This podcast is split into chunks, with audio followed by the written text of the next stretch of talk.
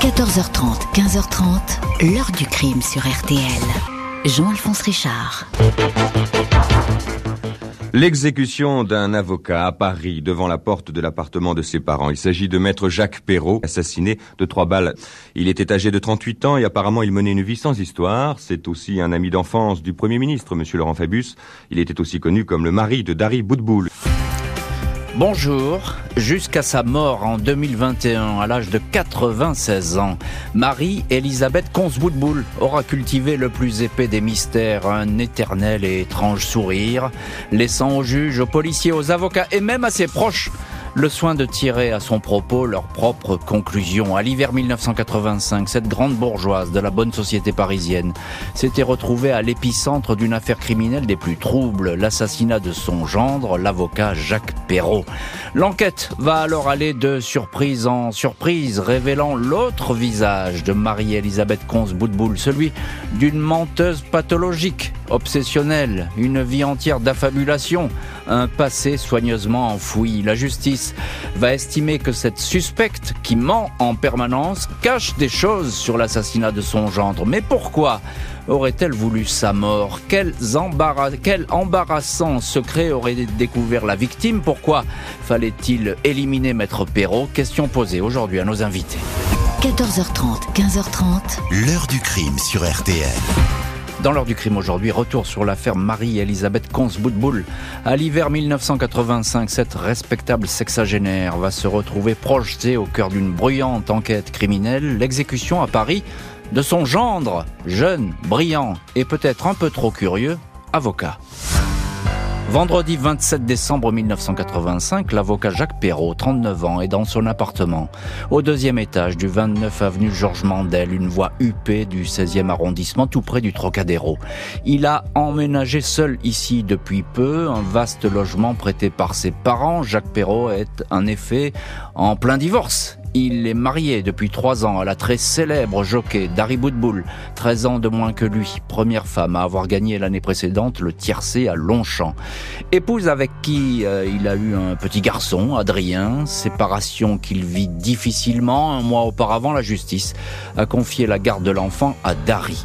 Jacques Perrault attend ce soir-là la visite de sa belle-mère, Marie-Elisabeth Consboudboul, également avocate, pour faire le point. Il veut lui demander d'intervenir afin qu'il obtienne la garde partagée d'Adrien. Mais peu avant 20 heures, Marie-Elisabeth Consboudboul appelle pour annuler le rendez-vous. Elle a dû partir en urgence à l'hôpital car son frère vient d'avoir un infarctus. 20h10, Jacques Perrault téléphone donc à un ami, il est libre pour dîner, tous deux décident de se retrouver au Ballon des Ternes, une brasserie. L'avocat prend son manteau, dévale les marches jusqu'au palier du premier étage, il s'apprête à allumer une cigarette, mais il n'en a pas le temps. Il est fauché par trois balles de 22 longs rifles, coup de feu assourdi par un silencieux. Un projectile a touché gauche, un deuxième la tempe gauche, un troisième a frappé le cœur. Le malheureux décède à 20h20. La brigade criminelle n'a pas beaucoup de doutes sur la nature de la mort. Un règlement de compte, un contrat professionnel, rien n'a été volé.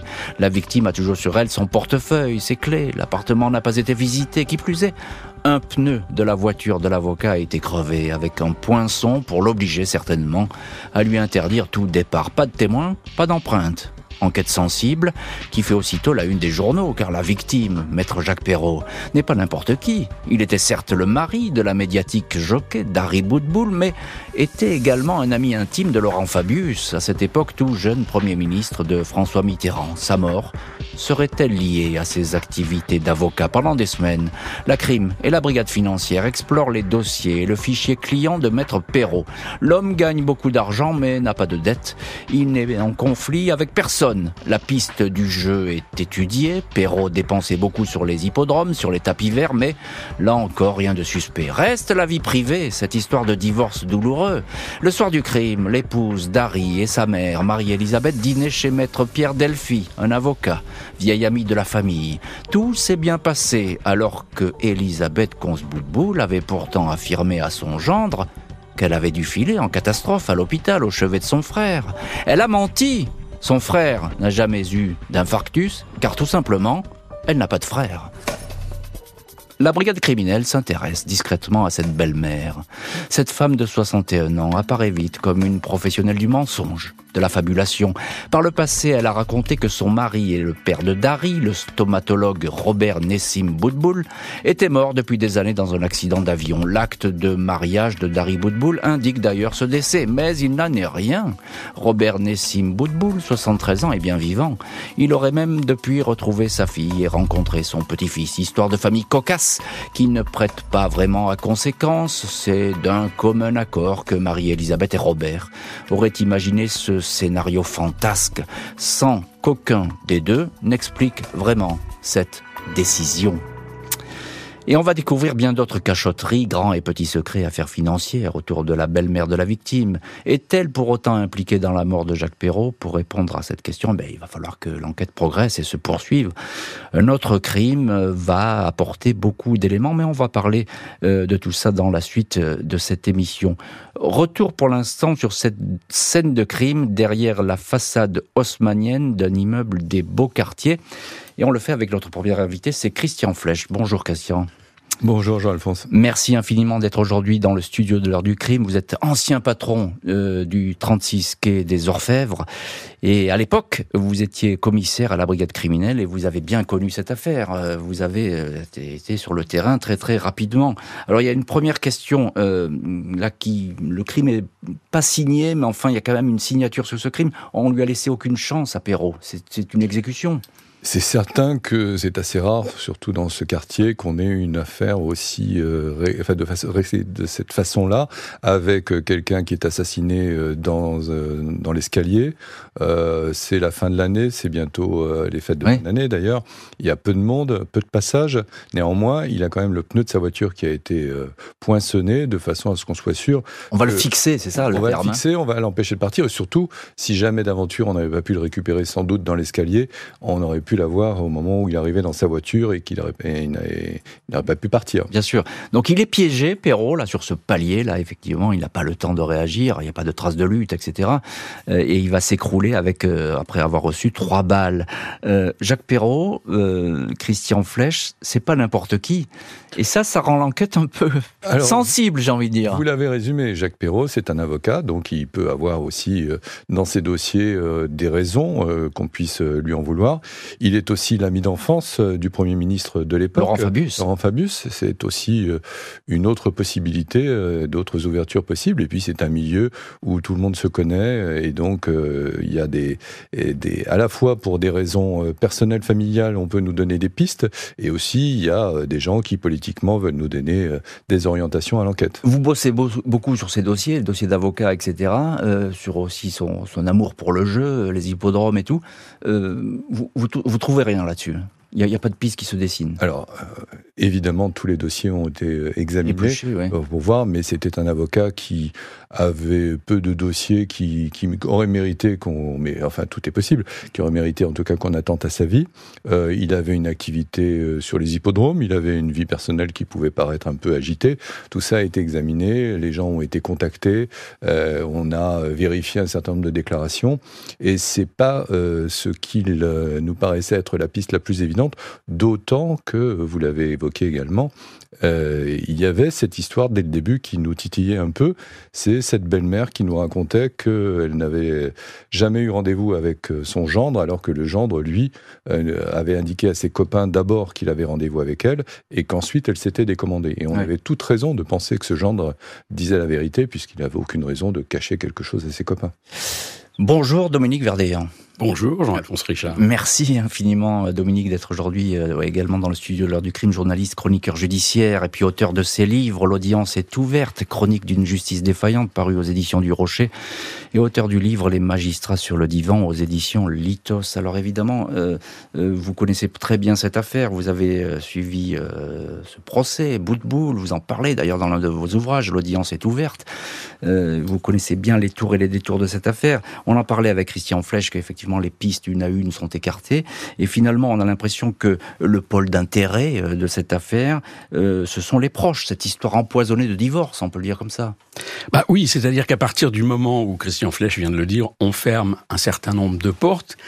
Il en reste une mhm. avec effectivement cette personnalité que vous avez dépeint, et on va revenir tout au long de cette émission. C'est le fil rouge. De, de, de cette femme de cette femme, de cette grand-mère euh, qui a une allure un peu de mamie gâteau, euh, mais bah, vous l'avez dit, qui est une menteuse. Donc mm. elle commence par mentir.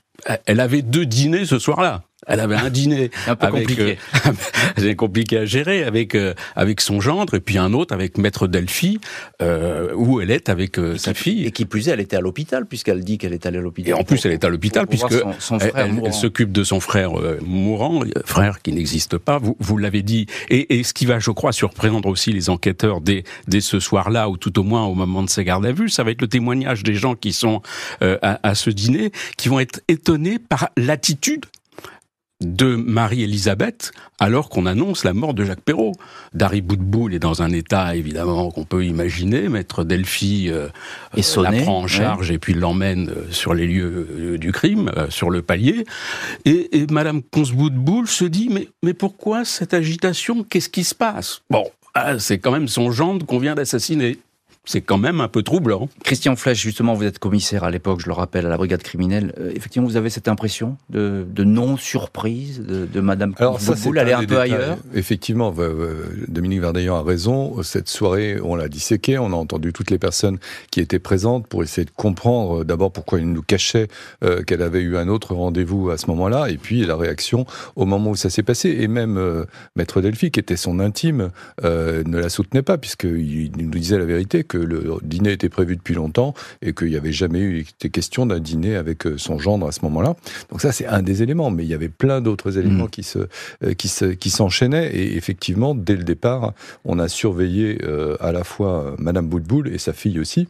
Et quand on dit surveiller, vous imaginez ce que ça peut représenter. C'est des surveillances techniques et physiques de façon à savoir qui étaient, quelles étaient les personnalités de, de l'une et de l'autre. Une belle-mère qui ne dit pas tout, mais pas suffisant pour qu'elle soit inquiétée tout de suite pour la mort de son gendre. Mardi 6 juin 1989, Marie-Elisabeth Consboudboul et sa fille Dari sont interpellées à Paris, conduites en fin de journée à Rouen pour y être entendues par le juge Michel Bollier. Il enquête sur l'assassinat un an auparavant d'un représentant en lingerie fine, Bruno Dassac, 52 ans, retrouvé dans les eaux du port du Havre avec une balle de 357 Magnum dans le cou. Dassac, connu des cercles de jeu, des hippodromes, était couvert de dettes. Il connaît très bien Marie-Elisabeth Consboudboul et sa fille Dari est rapidement libérée, mise hors de cause. Sa mère reste en garde à vue. Dans le carnet d'adresse du défunt, les enquêteurs ont en effet retrouvé le numéro de téléphone d'une charcuterie parisienne, rue Mignard. Un commerce qui servait en fait de boîte aux lettres à Dassac pour joindre en toute discrétion Marie-Elisabeth Consboudboul. Il appelait sous le prénom de Robert et demandait à parler à la dénommée Marguerite, laquelle se rendait alors dans l'arrière-boutique. Pourquoi un tel luxe de précaution? Marie-Elisabeth Consboudboul est soupçonnée d'avoir en fait utilisé Dassac comme un porteur de valise en Suisse, de l'évasion fiscale. Elle est inculpée de complicité d'homicide, incarcérée à la prison de Bonne Nouvelle à Rouen. Après deux mois de détention, Marie-Elisabeth Consboudboul admet du bout des lèvres qu'elle connaissait le fameux Bruno À Paris, le juge Alain Verlaine et les policiers de la brigade criminelle s'intéressent de près à cette enquête de Rouen et au compte bancaire de Madame Consboudboul. Il apparaît que peu après l'assassinat de son gendre, celle-ci a fait verser depuis Genève 140 000 francs à Bruno Dassac. S'agissait-il de le rémunérer pour cette exécution qu'il aurait organisée? Le soupçon et dans tous les esprits. Les enquêteurs recueillent alors le témoignage accablant d'un chauffeur de taxi, le dénommé Isoro Figuier. Madame Consboudboul est une cliente régulière. Il l'a emmenée à Rouen, à Deauville, mais aussi à Genève. Isoro Figuier certifie avoir entendu sa passagère dire qu'elle souhaitait donner une correction à son gendre. Elle aurait ajouté s'il ne s'en remet pas, ce sera tant mieux. La cliente lui aurait même demandé s'il connaissait quelqu'un de capable pour faire cela en précisant qu'un candidat s'était désisté. Marie-Elisabeth Consboudboul aurait raconté que son gendre était en instance de divorce. Essayait de la faire chanter pour obtenir la garde de l'enfant. À un confrère, le bâtonnier Guy Danet, Jacques Perrault avait confié j'ai le sentiment d'avoir mis les pieds dans une affaire à laquelle il valait mieux que je ne sois pas mêlé. peu avant sa mort.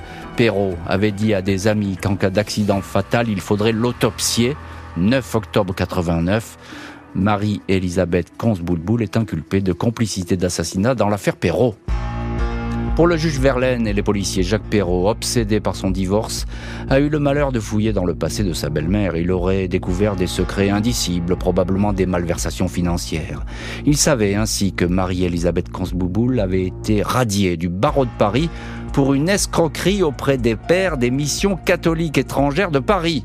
Les religieux lui avaient versé pendant 13 ans d'énormes sommes en paiement de procédures qui n'existaient pas. Elle facturait des interventions pour des procès fictifs à Paris, à La Haye, à Lisbonne, à Copenhague. 10 millions de francs d'honoraires placés sur des comptes en Suisse. Interrogée sur ce dossier, la suspecte dit ne pouvoir répondre. Elle évoque des transferts de fonds occultes vers le Vatican, des loges maçonniques. Face à la juge Marie Marie-Odile Bertella Geoffroy, qui a repris l'affaire. Marie-Elisabeth Consboudboul clame son innocence. Elle va même jusqu'à simuler des malaises cardiaques pour éviter les questions gênantes. Marie-Elisabeth Consboudboul joue la comédie elle-même, mais elle reste fermement accrochée euh, à ses dénégations, même si sa réputation d'affabulatrice lui colle désormais à, la peau. Elle va continuer à distiller comme ça les, mystères et les silences devant euh, les juges qui vont bientôt euh, la juger devant une cour d'assises. Alors, il y a cette affaire avec le petit truand hum, d'Assac. Christian Flash, vous êtes à l'époque au, au Quai des Orfèvres, vous êtes commissaire à la brigade criminelle et vous avez traité cette affaire notamment dans, les, dans ses premiers temps. Euh, ce qui déclenche son inculpation, finalement, c'est cette histoire de, lien avec Dassac, cette espèce de petit truand, euh, et, ses communications dans une charcuterie. Voilà, si vous voulez, donc euh, dès le départ, comme je vous l'ai dit, on s'intéressait à elle, on la surveillait, elle avait assez vite compris qu'elle risquait d'avoir euh, des surveillances de la police, donc elle utilisait divers moyens de façon à ne jamais utiliser son propre téléphone. Donc on avait deux situations, l'une que vous venez d'évoquer et l'autre que j'ai évoquée tout à l'heure avec vous. Euh, la première, donc, euh, elle était censée être propriétaire, enfin sa cousine était censée être propriétaire d'une écurie de chevaux de course, puisque Madame Boudboul était propriétaire d'un chevaux de course qu'elle avait mis au nom d'une société au Liechtenstein, au nom d'une cousine. Et pour euh, euh, régler les problèmes qu'elle avait avec la société pour l'amélioration de euh, l'encouragement de la race chevaline, elle utilisait le téléphone de la nounou d'Adrien. De, et ensuite, on s'est aperçu, et c'est là où on avait des doutes, un jour on l'a suivi, on s'est aperçu qu'elle fréquentait assidûment une charcuterie. Et c'est là où on a mis sur écoute pendant très longtemps une charcuterie et que au milieu de conversations sur l'achat euh, des chevaux, euh, euh, non, du boudin, ouais, des boudins, autres, et, et au milieu des conversations sentimentales de la charcutière, il y avait des conversations qui étaient manifestement la voix de Madame Boudboul avec une personne qu'on ne connaissait pas. Et cette personne, c'est Bruno Dassac. Hein, et cette personne, on s'est aperçu après, après mon départ, même en 89, parce que le numéro de la charcuterie était dans les affaires de Bruno Dassac, mort euh, au Havre, euh, on s'est aperçu du lien entre cette affaire de mort au Havre et cette affaire bout de boule à Paris. Alors juste un point, Christian Flechta, ça veut dire de toute évidence qu'elle se méfie de tout qu'elle a des choses à cacher, fatalement, cette femme, pour euh, comme ça ne jamais téléphoner elle-même, euh, passer par cette charcuterie qui sert finalement de, euh, de lieu de rendez-vous. Donc c'est ça, ça, vous intrigue fortement. Elle était mythomane, ou tout au moins elle avait une facilité à raconter tout un tas d'histoires, puisque vous avez évoqué sa garde à vue, elle a été en garde à vue dans l'affaire du Havre, mais avant, on l'avait mise en garde à vue dans l'affaire du meurtre de son gendre. Et je pense qu'on aurait pu tenir euh, plusieurs jours avec. Euh, euh, elle nous aurait raconté un roman avec la loge P2, avec. oui, ça part dans tous les sens. Avec les bouts rouges. elle était capable de tenir, effectivement, et on était obligé de la ramener sur les faits et les contradictions dans un certain nombre de choses. Alors là, il y a effectivement cet art du discours chez Marie-Elisabeth Kansboudboul qui est surprenant. Dominique Verdeillan, journaliste, chroniqueur judiciaire, et vous connaissez parfaitement cette affaire, elle ment, elle ment sur surtout finalement. Elle a même menti sur cette, sur son passé euh, finalement avec cette euh, mise, cette inculpation à l'époque dans une histoire de mission étrangère, etc., où elle a détourné beaucoup d'argent. Elle n'a pas été poursuivie pénalement sur mm. cette affaire-là. Oui, elle, ment, elle dissimule. Elle dira d'ailleurs à un moment, je crois, oui, je brode un peu, j'aime bien. Mm. Euh, et et c'est un peu aussi de la provocation. Hein, elle a une formule, un moment, euh, je préfère en fait être condamné à 20 ans que dire la vérité. Elle joue toujours un peu, elle a joué avec vous euh, pendant sa garde à vue, elle a joué mm. avec euh, les magistrats pendant le procès, avec les journalistes aussi. Il y a eu ce moment très fort au procès, vous avez parlé de la charcutière et, et, et du chauffeur de taxi, ils sont venus évidemment témoigner, c'était des témoignages à charge, et je me souviens encore de ce regard qu'elle avait un peu méchant, un peu hautain vis-à-vis d'eux en disant mais, mais qui sont ces gens qui viennent ainsi me, me, balancer? Donc effectivement, c'est quelqu'un qui ment et elle ment effectivement sur un autre euh, élément à charge qui est euh, euh, ce, ce, ce, passage où elle aurait donné un coup de main à des missions étrangères et en fait elle les aura escroquées, c'est-à-dire sous oh. prétexte d'avoir placé leur argent, elle en aura piqué en faisant des fausses factures, en disant mais je fais des déplacements, mm. de toute façon je suis inscrit au barreau de la donc je vais pouvoir vous défendre de devant le tribunal pénal international, ce qui est évidemment totalement faux. Elle était avocate au barreau de Paris, elle a été radiée. Donc voilà, il y a tout cet euh, univers très sombre qui l'entoure, et puis surtout une fumée qu'elle envoie euh, pour, euh, pour perdre tout le monde. Oui, c'est ça. Et donc du coup, effectivement, on se noie dans cette espèce de brouillard qu'elle diffuse, Madame Consboutboul. juste un, petit mot, Christian Flech. On a le sentiment que Jacques Perrault, est-ce qu'il a été tué parce qu'il en savait trop, finalement? Parce qu'il avait regardé, il s'était approché peut-être trop près Sans doute, sans doute. Il y, a, il y, a, quelque chose de très familial, très interne à la famille qui portait sans doute sur le, le, droit de garde ou le droit de visite euh, sur Adrien et qui faisait que la tension était très forte et qui a peut-être eu une forme de, de, rapport de force qui s'est mmh. fait entre euh, Jacques Perrault et sa belle-mère. Et puis, rappelons qu'il avait quand même découvert que ce fameux mari, le père de Dari Boudboul, soi-disant mort dans un accident d'avion, il avait rencontré euh, cet homme sur un hippodrome. Et donc, il avait commencé à se poser des questions en disant, elle m'a raconté que son mari était mort et je le croise. L'avocat, oui, c'est ça. Jacques Perrault, il croise effectivement son beau-père euh, vivant voilà. au hippodrome. Donc il va... que tout le monde a, présenté comme mort. Il va commencer par Darry Boudboul. Et tout était faux puisque même la scène des retrouvailles qui est prise par, par, Antenne 2 est une fausse scène de retrouilles. Darry Boudboul avait déjà vu parce qu'ils vont passer à la télé. Il faut dire, on va pas raconter, mais effectivement ils vont passer à la télé. Ça sera les retrouvailles de la famille euh, Boudboul. Mais tout en fait, faux. Euh, tout le monde savait, c'était un secret de polichinelle au sein de cette famille. Après neuf ans d'enquête, la suspecte va comparaître devant la cour d'assises.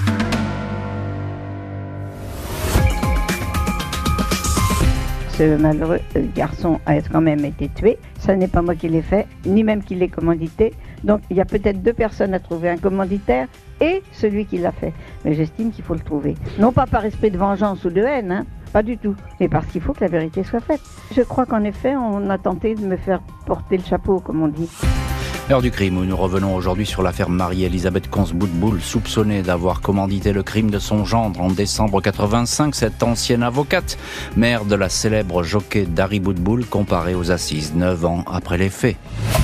Jeudi 2 mars 1995, Marie-Elisabeth Consboutboul, 70 ans, regard perçant, presque amusé derrière ses lunettes de myope, cheveux permanentés, petit gilet bleu à parement noir, prend place dans le box des accusés de la cour d'assises de Paris. Seul accusé de complicité d'assassinat, celui qui a tué son gendre, l'avocat Jacques Perrault, n'a jamais été retrouvé. Le président Yves Corneloup lui demande d'emblée si elle reconnaît sa culpabilité. Absolument pas, répond-elle. Je n'ai jamais eu l'idée de supprimer Jacques Perrault. J'ai moi-même élevé seul un enfant. Je n'étais pas d'accord au départ avec ce mariage, mais j'ai appris à l'estimer. Je plaide non coupable, je suis innocente. Les mensonges et les histoires fantaisistes s'enchaînent. Marie-Elisabeth Consboudboul parle beaucoup, puis demande une pause. Elle est malade du cœur. On lui fait remarquer qu'elle ment souvent. Un jour, elle s'est inventé un fils mort, ou encore trois cancers pour apitoyer un inspecteur du fisc. Je ne suis pas mythomane au sens strict du terme, mais mais quelquefois je brode un peu, reconnaît-elle en souriant. Marie-Elisabeth Consboutboul ne cesse de répéter qu'elle est innocente. Sa fille Dari s'est constituée partie civile, mais pour la soutenir, les avocats de l'accusé, Olivier Schnerb, Bernard Prévost, dénoncent une accumulation d'hypothèses. Quand un policier affirme à la barre que Madame Consboutboul est ici à cause de ses mensonges, Maître Prévost réplique Nous aurions mieux aimé entendre qu'elle était là en raison des charges et des preuves que vous auriez réunies contre elle. La mère et la sœur de la victime restent convaincues que Jacques Perrault gênait sa belle-mère. Il est mort parce qu'il en savait trop. Après trois semaines de procès, les auditions de 80 témoins, 4 heures et demie de délibéré, Marie-Elisabeth Consboulboul est condamnée à 15 ans de prison pour complicité d'assassinat. Pas d'appel possible euh, aux assises à l'époque. La belle-mère retourne donc à détention où elle a déjà passé cinq ans. Dominique Verdeillan, on vous retrouve dans cette heure du crime, journaliste, chroniqueur judiciaire. Cette affaire, vous la connaissez parfaitement. Vous étiez à ce procès et vous l'évoquez d'ailleurs dans ce livre, L'audience est ouverte, qui est euh, paru euh, aux éditions du Rocher. vous dites dans ce livre, et je l'ai lu évidemment, vous dites c'est un procès surréaliste. Ça, c'est le terme que vous employez. Pourquoi il est si surréaliste ce procès? Bah, D'abord par la personnalité de, de, de, cette femme. En général, aux assises, on voit des braqueurs de banque, euh, on voit des terroristes, euh, on voit des voyous. Là, encore une fois, je l'ai déjà dit tout à l'heure, on voit une mm. mamie gâteau qui rentre. Euh, elle s'est bien apprêtée, elle est bien coiffée, elle a sa petite boîte de médicaments parce que vous l'avez dit. Elle est malade du cœur. Il peut, il peut, y avoir un accident cardiaque à tout moment. Elle le dit toujours. Elle... le dit toujours. On a même prévu une ambulance pour faire l'aller-retour entre le palais de justice et Fleury-Mérogis où elle est en, en, en détention. Donc voilà, il est surréaliste par rapport à, la personnalité, il est surréaliste par rapport évidemment au dossier qu'on a évoqué euh, depuis 14h30, euh, puis il est surréaliste aussi parce que elle est poursuivie pour complicité d'assassinat. Ben oui. Mais qui a assassiné Jacques Perrault Qui a assassiné aussi Bruno Dassac, puisque vous l'avez dit tout à l'heure, on l'a retrouvé ben oui, parce que, euh, euh, dans, dans, dans, le port du Havre. Donc il y a, y, a, y a, une zone d'ombre, et, et, le procès ne va pas les éclaircir. Christian Flech, à, l'époque, vous avez été euh, commissaire à la brigade criminelle au début de cette affaire, et vous la connaissez bien, cette affaire et ce dossier. Effectivement, le tueur, on l'a pas. Euh, on peut soupçonner que ce soit Dassac, mais Dassac lui-même a été tué, donc euh, c'est un peu compliqué. Effectivement, on n'a pas, on n'a pas le tueur, et d'ailleurs, euh, Madame Boudboul n'est poursuivie que pour complicité d'assassinat. On a quand même des choses qui sont extrêmement troubles dans les mouvements de fonds sur son compte. Donc, les comptes en Suisse, on les a eus assez vite. On a eu la possibilité par la Suisse d'avoir le, contenu de ces comptes, comme je l'évoquais aussi euh, tout à l'heure en antenne, euh, à l'exclusion de la possibilité de les poursuivre pour des raisons fiscales. On a pu euh, l'exploiter dans le cadre du dossier pénal. Et il y avait des mouvements de fonds vers Bruno Dassac avant et après la mort de Jacques Perrault. C'était un élément qui était assez fort et on pouvait imaginer que c'était euh, comme dans les contrats, euh, on payait une partie avant et on payait le solde ensuite. D'accord, donc ça c'est effectivement c'est une piste intéressante et que vous avez euh, suivie, mais qui n'émerge pas à ce procès puisqu'effectivement il manque quelqu'un sur le banc dans le box des accusés.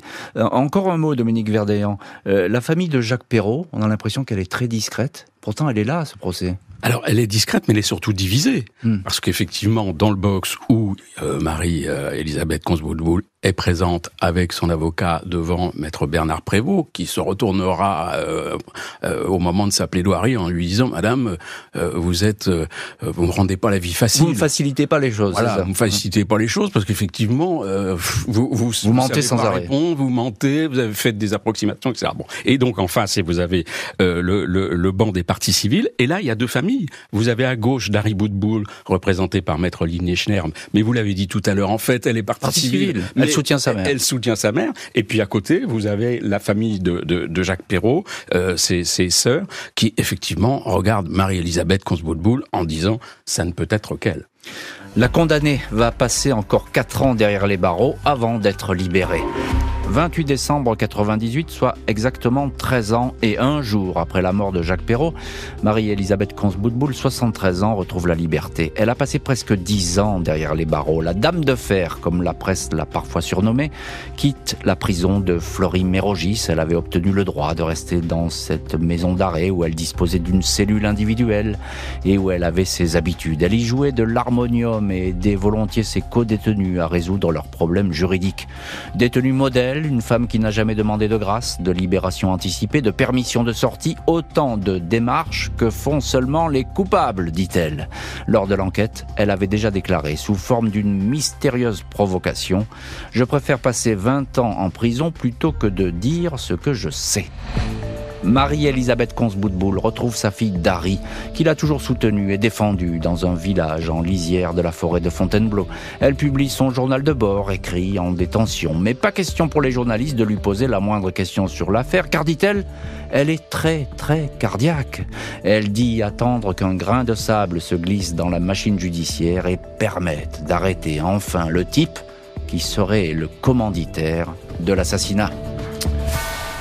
Et toutes ces années de prison, ben, elles n'ont pas changé Marie-Elisabeth Consboutboul, parce que le moins qu'on puisse dire, c'est qu'elle a toujours la langue bien pendue et qu'elle continue, euh, mordicus, à démentir toute implication dans ce crime, même si elle a été euh, condamnée. Christian Flech, vous, l'avez, vous, êtes, vous, avez été à l'époque commissaire à la brigade criminelle et vous avez enquêté sur cette affaire. Vous étiez l'un des hommes de la crime euh, qui était chargé de ce dossier racontez-nous comment on fait pour interroger euh, Marie-Elisabeth Consboutboul Parce que on a l'impression que d'abord, elle, ment de manière euh, permanente, mais elle ment de manière astucieuse, c'est-à-dire qu'on finit par la croire, et puis elle embrouille tout le monde. C'est très compliqué à gérer ça, comme cliente, entre guillemets. Bien sûr, d'abord, il y a la décision de la mettre en garde à vue, donc ça, c'est une décision qui a été prise avec le juge.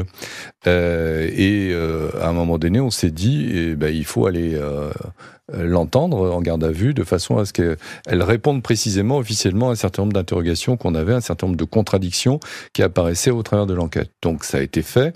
Ça n'a pas été fait immédiatement, mais ça a été fait euh, plusieurs mois, voire quelques années euh, plus tard, après les faits. Et ben, elle est capable, pendant tout le temps de la garde à vue, de vous raconter un roman.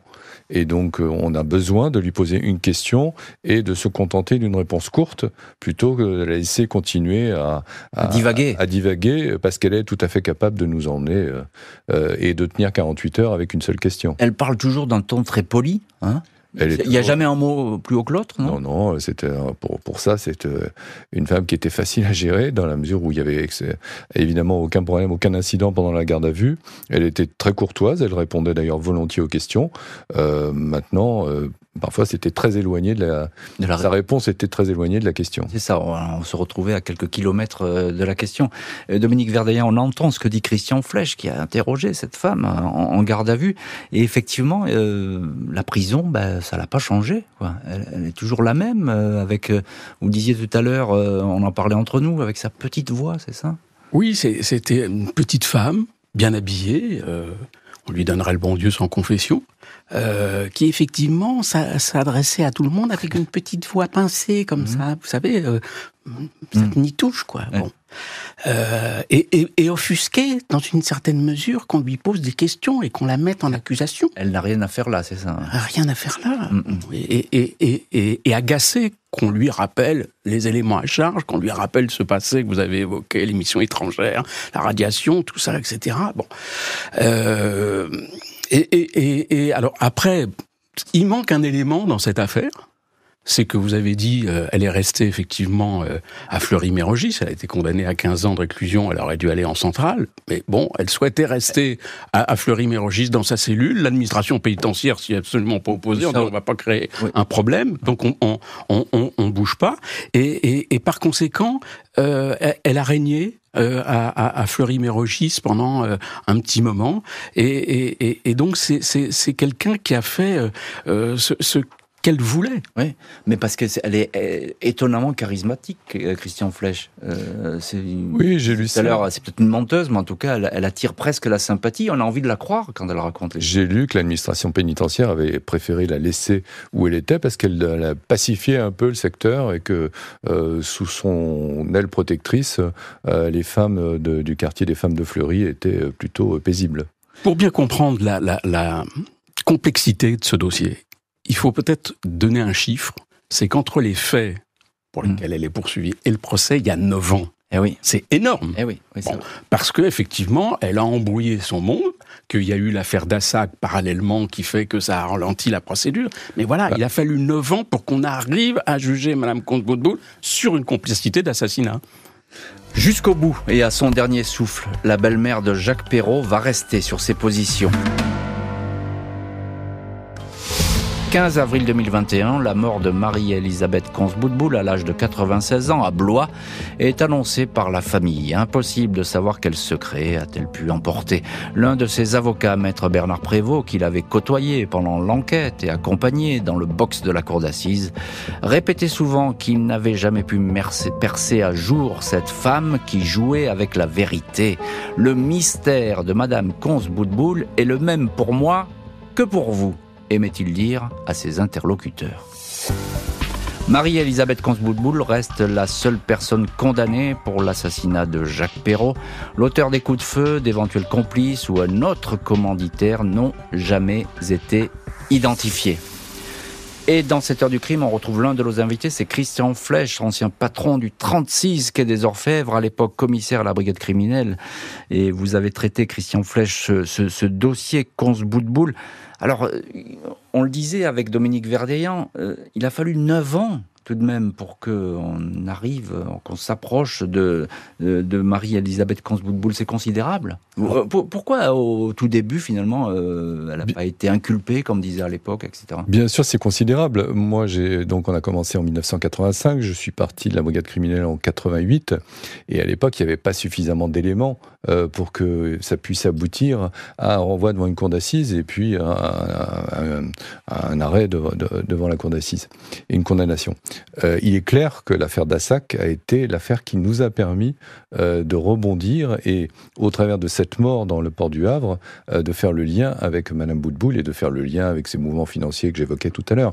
Mmh. Et c'est tout le travail de la brigade criminelle pendant des années qui, a, qui, a, qui a rebondi quand on a pu enfin exploiter les dizaines de cassettes d'écoute de, la charcuterie qui, du coup, ont éclairé à la fois l'affaire Dassac, mais également l'affaire Boutboul d'un autre euh, œil. Travail discret, hein, euh, avec euh, beaucoup d'écoutes téléphoniques. Oui, c'était, je me souviens, je suis repassé à la brigade criminelle après mon départ, et il y avait un sac poubelle qui était rempli avec les cassettes d'écoute. À l'époque, c'était un système de cassettes, et les, enquêteurs avaient passé des heures d'écoute pour que, au milieu des conversations diverses, on ait la conversation qu'il fallait isoler, qui était entre un inconnu et Madame Boutboul. C'est inconnu quand on a su que c'était Dassac. Du coup, en reprenant les écoutes, ça donnait quelque chose d'intéressant ça a permis de, de remonter.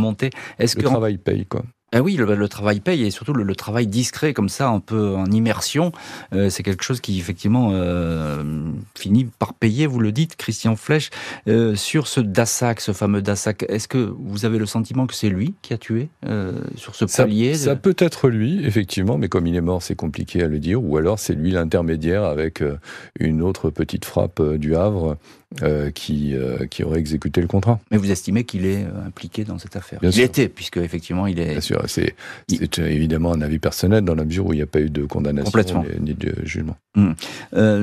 Dominique Verdeillan, évidemment, vous, on vous retrouve dans cette affaire parce que vous la connaissez parfaitement, cette affaire, et vous avez suivi le procès, vous connaissez bien cette enquête. Finalement, il n'y a pas de preuve formelle contre cette Madame Consboutboul, puisque effectivement c'est une menteuse, etc. Elle est condamnée pour mais est-ce qu'il y a des...